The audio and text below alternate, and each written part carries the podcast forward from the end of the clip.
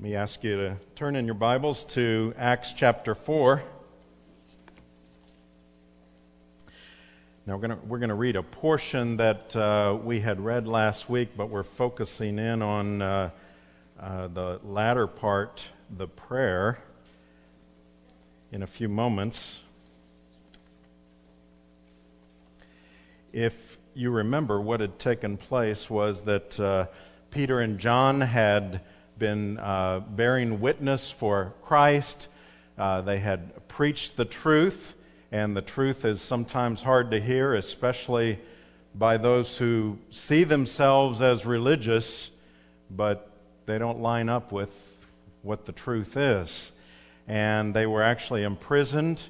Uh, when they were finally released, uh, this is the portion that we are uh, picking up with. And they found no uh, good reason to continue to hold them, although they saw them as a, a threat. So, uh, beginning with verse 23, it says, When they were released, they went to their friends and reported what the chief priests and the elders had said to them. And when they heard it, they lifted their voices together to God and said, Sovereign Lord, who made the heaven and the earth and the sea and everything in them, who through the mouth of our father David, your servant, said by the Holy Spirit, Why did the Gentiles rage and the peoples plot in vain? The kings of the earth set themselves, and the rulers were gathered together against the Lord and against his anointed. For truly, in this city, there were gathered together against your holy servant Jesus, whom you anointed, both Herod and Pontius Pilate, along with the Gentiles and the peoples of Israel, to do whatever your hand and your plan had predestined to take place. And now, Lord, look upon their threats and grant to your servants to continue to speak your word with all boldness while you stretch out your hand to heal, and signs and wonders are performed uh, through the name of your holy servant Jesus.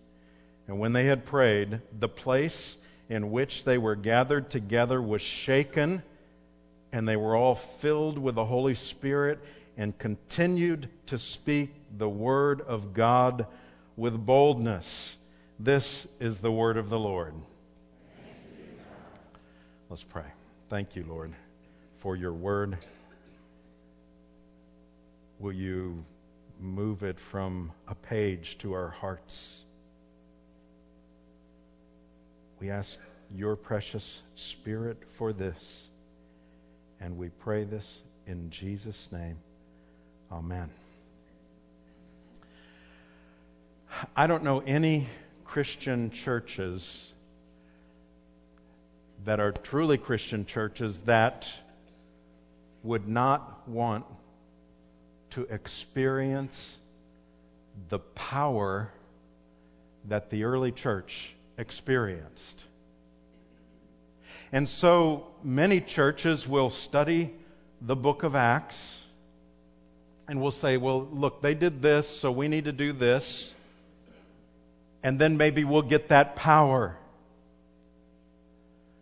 The problem being, if they look at things that they were doing and miss what really empowered them, then they, they miss the whole point. You can't just simply imitate that church outwardly without realizing where the power has come from. Now, we're not that far into the book, but in chapter 1, it talks about how the church joined constantly in prayer. In chapter 2, they devoted themselves to prayer. And here in this chapter, we see that as well. Now, I think we tend to give lip service to that. I think we say, yeah, yeah, we, you know, let's make our plans and, oh, okay, we better pray. And too often it's an afterthought. rather than the very underpinnings, rather than the driving force? If we really believed that it was prayer, then we would be beating a path to the throne of God.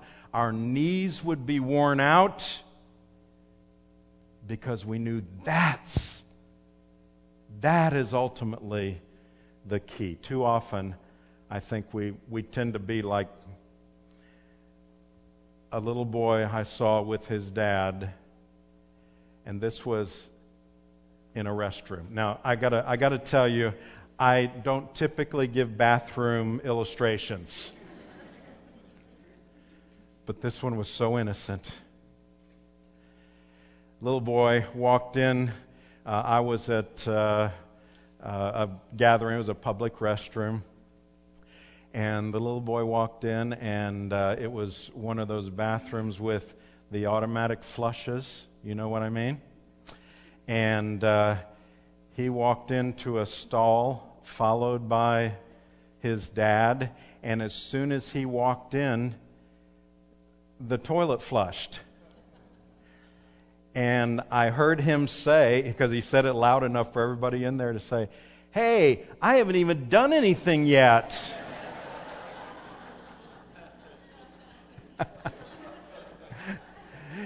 he was thinking that something else was going to trigger that. And I'm just afraid too often we tend to think that too. Now, we don't say it out loud, but you know, we've, we've, we've had just some wonderful uh, excitement about Vision 2017, and it's a good thing where, you know, it's, it's the right thing to do, but as I cautioned us all the way through, we can't trust in that. We can't trust in, you know, a new building. We can't trust in any of these things. And I think maybe God was even showing us today let's not trust in all of our little preparations. There's lessons in that. What must be behind and in the middle of and go before everything we do? Let's look in this passage. We're going to go through it quickly. Uh, verse uh, 23 it says this When they were released, they went to their friends and reported what the chief priest and elders had said to them. And when they heard it, look, here's their first reaction.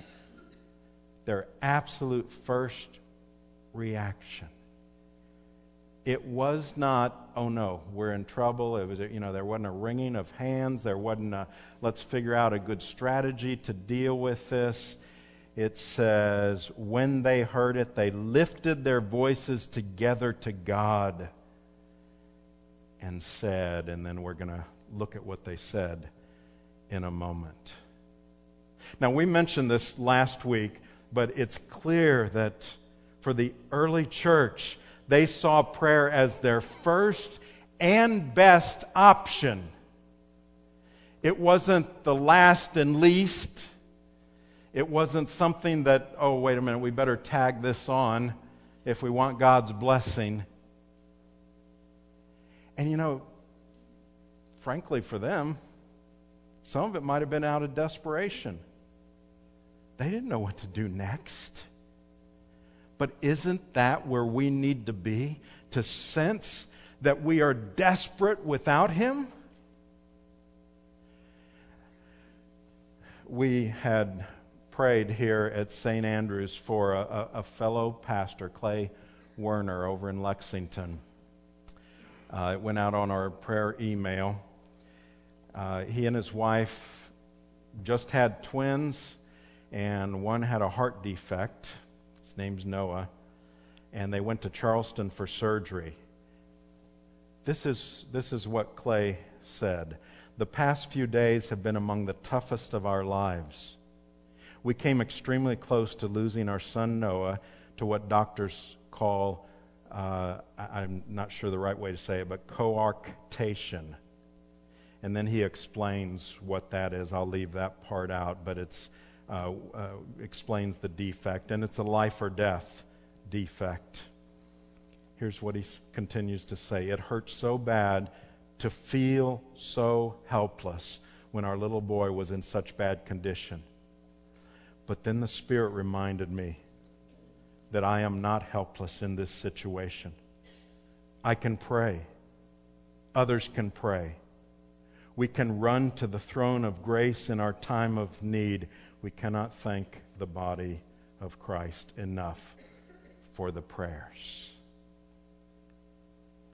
Desperation, yeah. But also an, an, under, an understanding that we aren't just doing something when we're running around in activity. When you pray, you really are doing something. We see as they prayed what they said, and they declared their belief about God. Uh, verse 24, the last part Sovereign Lord, who made the heaven and the earth and the sea and everything in them. And we, we uh, read that from the Psalm, Psalm 148. We have sung of that today. This is the first time in the book of Acts that prayer begins this way with that phrase, Sovereign Lord. That phrase is the word, I usually don't give you the actual Greek word, but um, you'll recognize it in English despotes, a despot. Now, what that, what that is, a despot is, uh, you know, it can be a, a slave owner, but it's, or, or, or someone who is completely in authority, absolutely in unquestionable control. And that's how they address him Sovereign Lord. Now, that might si- sound minor, but it's an indication of why they were able to pray so boldly. They were praying to a big God and they knew it. Absolutely knew it. Let me contrast that with uh, in one of my previous churches, it was in a, a large city, and right before I got to the area, um, they had built a Hindu temple. They brought in their gods from across the world and on over the eyes of their gods they put wax supposedly so they could not see would that inspire confidence in you to have a god that weak, that puny. We are talking about, and we are today worshiping a sovereign God, the despot who is full of grace and mercy on his people, who is absolutely in control, but always does what's best for his people. And that's who they addressed here. Look at verse uh, 25 then. Uh, what they did as they prayed is they applied his word in prayer. Now, think about this when you pray. How often do you just absolutely use his word? You know, in order to do that, you've got to know his word. But that's what they, they did here. Uh, I won't even read those. I read them just a moment ago, verse 25 and 26. It's from Psalm 2. And it's about the rebellion of man and God's dealing with it. But here's the comfort in these, and that is that this Messiah that they were now preaching about was the Messiah that was spoken of in the Old Testament. And their other confidence was this opposition that we are now facing was told to us beforehand. There will be opposition. But that's the comfort because they were going to a sovereign Lord. We're often surprised by what takes place in our world and in our lives. There, a lot of times at the end of the week, I, I think to myself, sometimes I say it out loud, I'm glad I didn't know what, what was going to happen this week. Do you ever feel that way at the end of a week? Now, we think we would like to know, oh, if I just knew how this was going to come out, but, but trust me, it would not be better if you knew. Nothing surprises God. That was a comfort to them. It should be to us as well. And then they declared his attributes. Um, it says this, verse uh, 24 When they heard it, they lifted up their voices together to God uh, and said, Sovereign Lord. There you see an attribute. Um, and then verse 25 Who through the mouth of our father David, your servant, said, By the Holy Spirit, why the Gentiles rage, and so on. And then verse 28 uh, To do whatever your hand and your plan had predestined to take place. By the way, we're, next week we're actually going to unpack that. We've, we've gone from looking at, at the, the big picture of this uh, uh, passage to looking at just the prayer, but we're going to deal with this whole uh, thought of whatever your hand and your plan had predestined to take place. We're going to stop and, and look at that uh, next week for a little while. But, but what happened here as they were praying, and, and you, you can model your prayers after this, is before they ever ask Him for anything, they affirmed who He is. They talked about His sovereignty, they talked about Him as Creator. They said, You revealed yourself. That's, you know, as they quote the Word of God. And they talked about Him as the God of Creator. You created, you declared, and you determined. I'm coming up on my uh, sixth anniversary of coming here to St. Andrews, and uh, my first series here was on the attributes of God.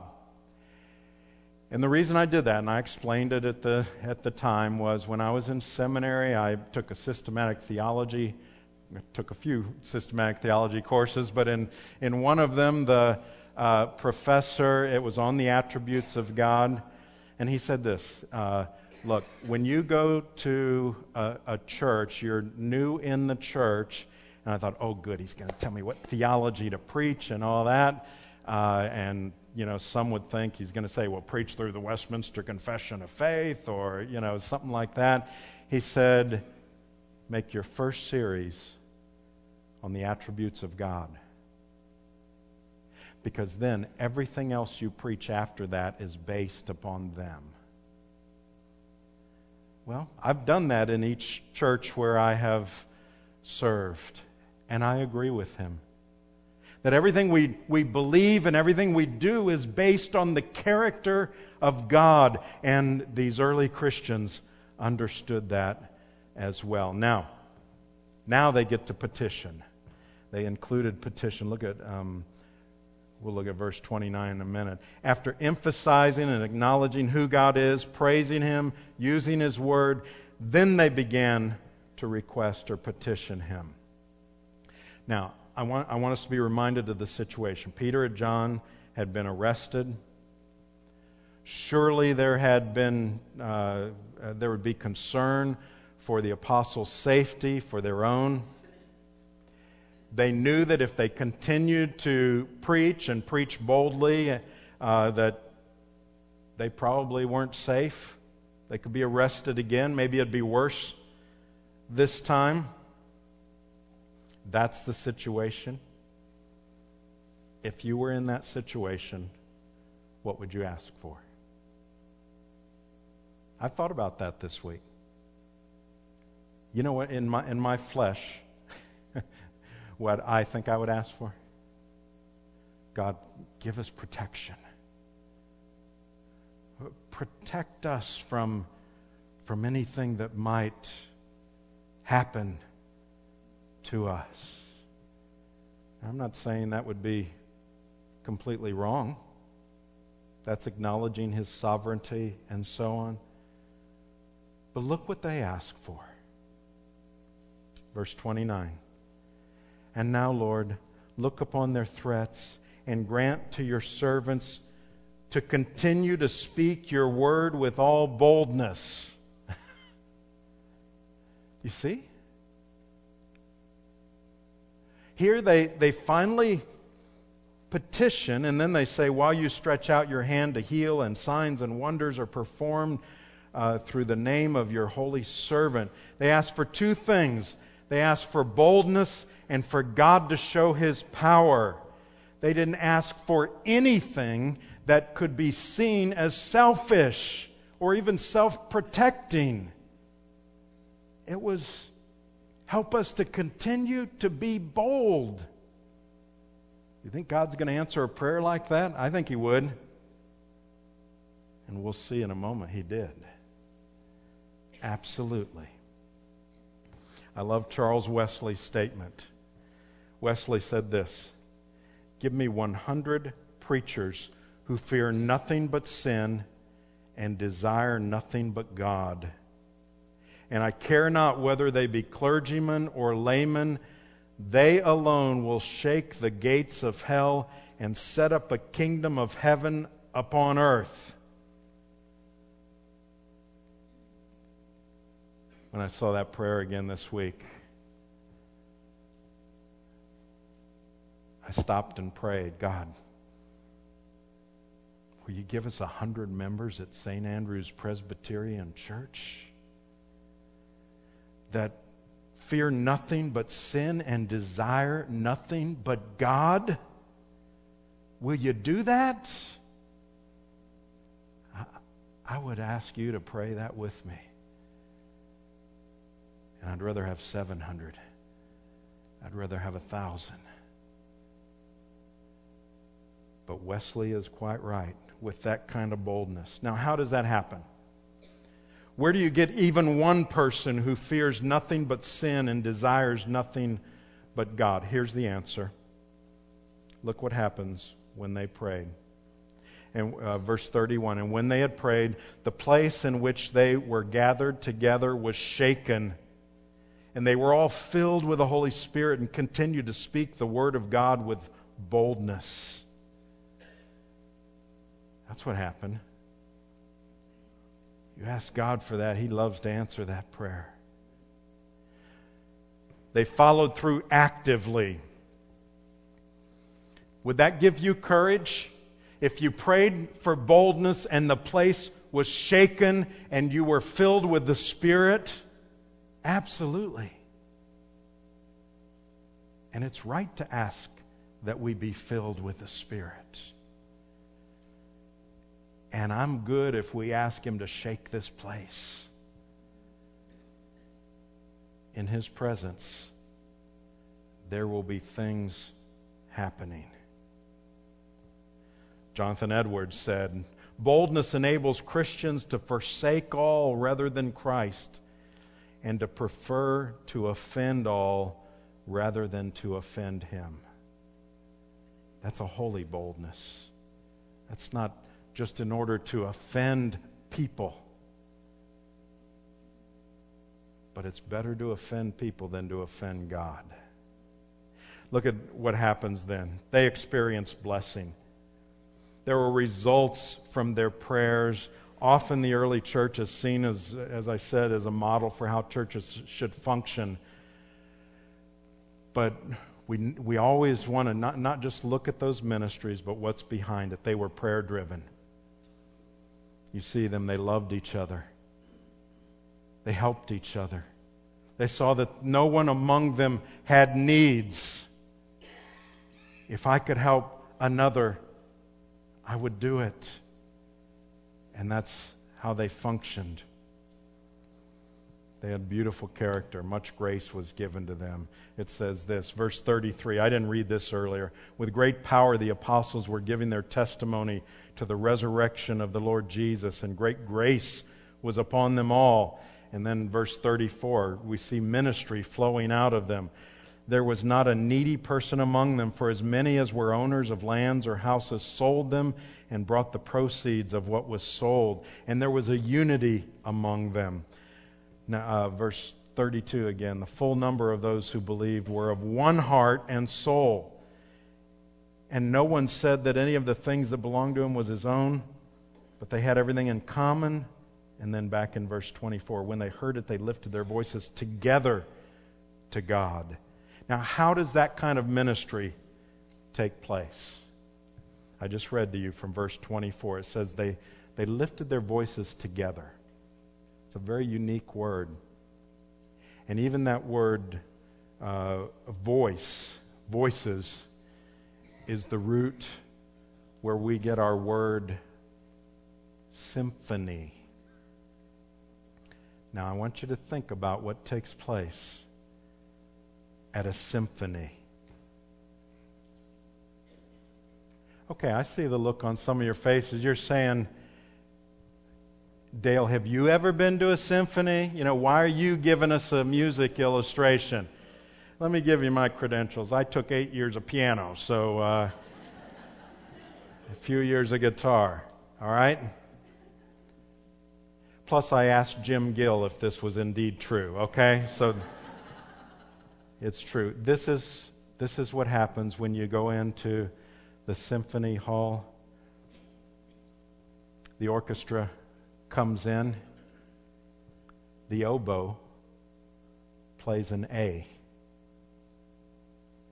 And section by section, they begin to tune to the oboe, to that one. You're never in, in better tune than when you, everybody tunes to that one. That's what we do here every Sunday morning in church and Sunday school. We are tuning our hearts to Christ. And that's how this kind of ministry takes place. That, that's how this kind of filling takes place as we all tune our hearts and our lives to that one, that clear and present tone of Jesus Christ that is there for his people. As we focus on growing as disciples in Jesus, especially this fall, I am praying that God will cause us to be more sold out to him as we tune our hearts to him. Let's pray together. Lord, once again, There's way more to this than just walking away saying, Yeah, I need to pray more. Will you prompt us to do it? Will you prompt us to, to feel the desperation that we need to so that we will tune our hearts and our lives to the Lord Jesus in prayer? And then, Lord, will you give us a boldness? Can be frightening even to ask for, but it's not a boldness in ourselves. Lord, we're asking for you to fill us with your Spirit and give us that boldness. We pray in Jesus' precious name.